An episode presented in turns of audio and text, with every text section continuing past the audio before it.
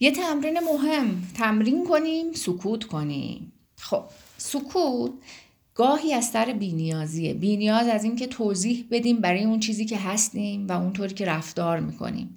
بینیاز از اینکه تلاش کنیم تا تصویر ذهنی دیگران رو در مورد خودمون درست کنیم.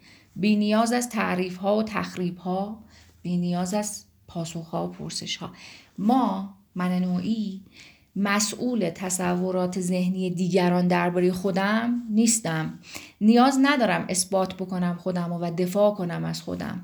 اگه خودمون رو بشناسیم حد و حدود و چارچوب خودمون رو برای خودمون مشخص کنیم برای دیگران هم تعریف بکنیم با همه اینا بازم آدما هیچ وقت نمی‌تونن تصویر درستی از اون چیزی که ما واقعا هستیم رو ببینن و درک کنن. و این یه بخش غیر قابل انکار از زندگی و روابط ماست. راحت باشین. نگران تصویر آدما از خودتون نباشین. اونا هیچ وقت شما رو نزدیک به اون چیزی که هستین نخواهند دید.